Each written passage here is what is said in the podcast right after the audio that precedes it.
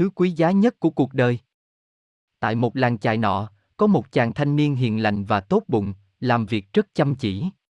Ngày nọ, trên đường về nhà, chàng lượm được một cái chai nhỏ. Vì tò mò, chàng tìm cách tháo bằng được nắp chai ra. Bất ngờ từ trong chai bay ra một làn khói trắng và vị thần khổng lồ xuất hiện. Vị thần liền cất tiếng nói, đừng sợ.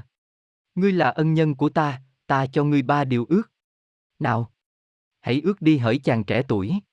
Ước gì nhỉ? Chàng đắn đo và trả lời, thần cho tôi thời gian để suy nghĩ nhé. Được thôi. Từ đây đến chiều ngươi phải nghĩ ra đấy. Chàng đi dọc theo bãi biển và suy nghĩ. Trên đường đi chàng gặp một đám trẻ con hồn nhiên, vô tư chơi đùa say mê. Nhìn những gương mặt thiên thần, chàng thấy cuộc đời mới đẹp làm sao.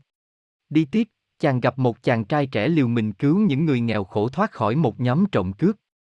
Tấm lòng nghĩa hiệp đó khiến chàng khâm phục. Chàng lại tiếp tục đi và thấy một đám đông vây quanh một cụ già. Thì ra có một con cá voi mắc cạn trôi dạt vào bờ. Mọi người định giết nó để lấy thịt bán. Cụ già nói, những gì thuộc về biển cả hãy trả về cho biển cả. Thế là chú cá voi được cứu sống. Hoàng hôn buông xuống. Vị thần hiện ra hỏi, ngươi đã nghĩ ra chưa? Chàng trai trả lời, vâng, xin thần hãy ban cho tôi sự ngây thơ, hồn nhiên của trẻ thơ, một trái tim nghĩa hiệp, dũng cảm của tuổi trẻ và một tấm lòng nhân ái, vị tha của người từng trải. Vị thần nói, hỡi chàng trai, ngươi làm ta bất ngờ đấy, bởi vì ngươi đã nhận ra những thứ quý giá nhất của cuộc đời.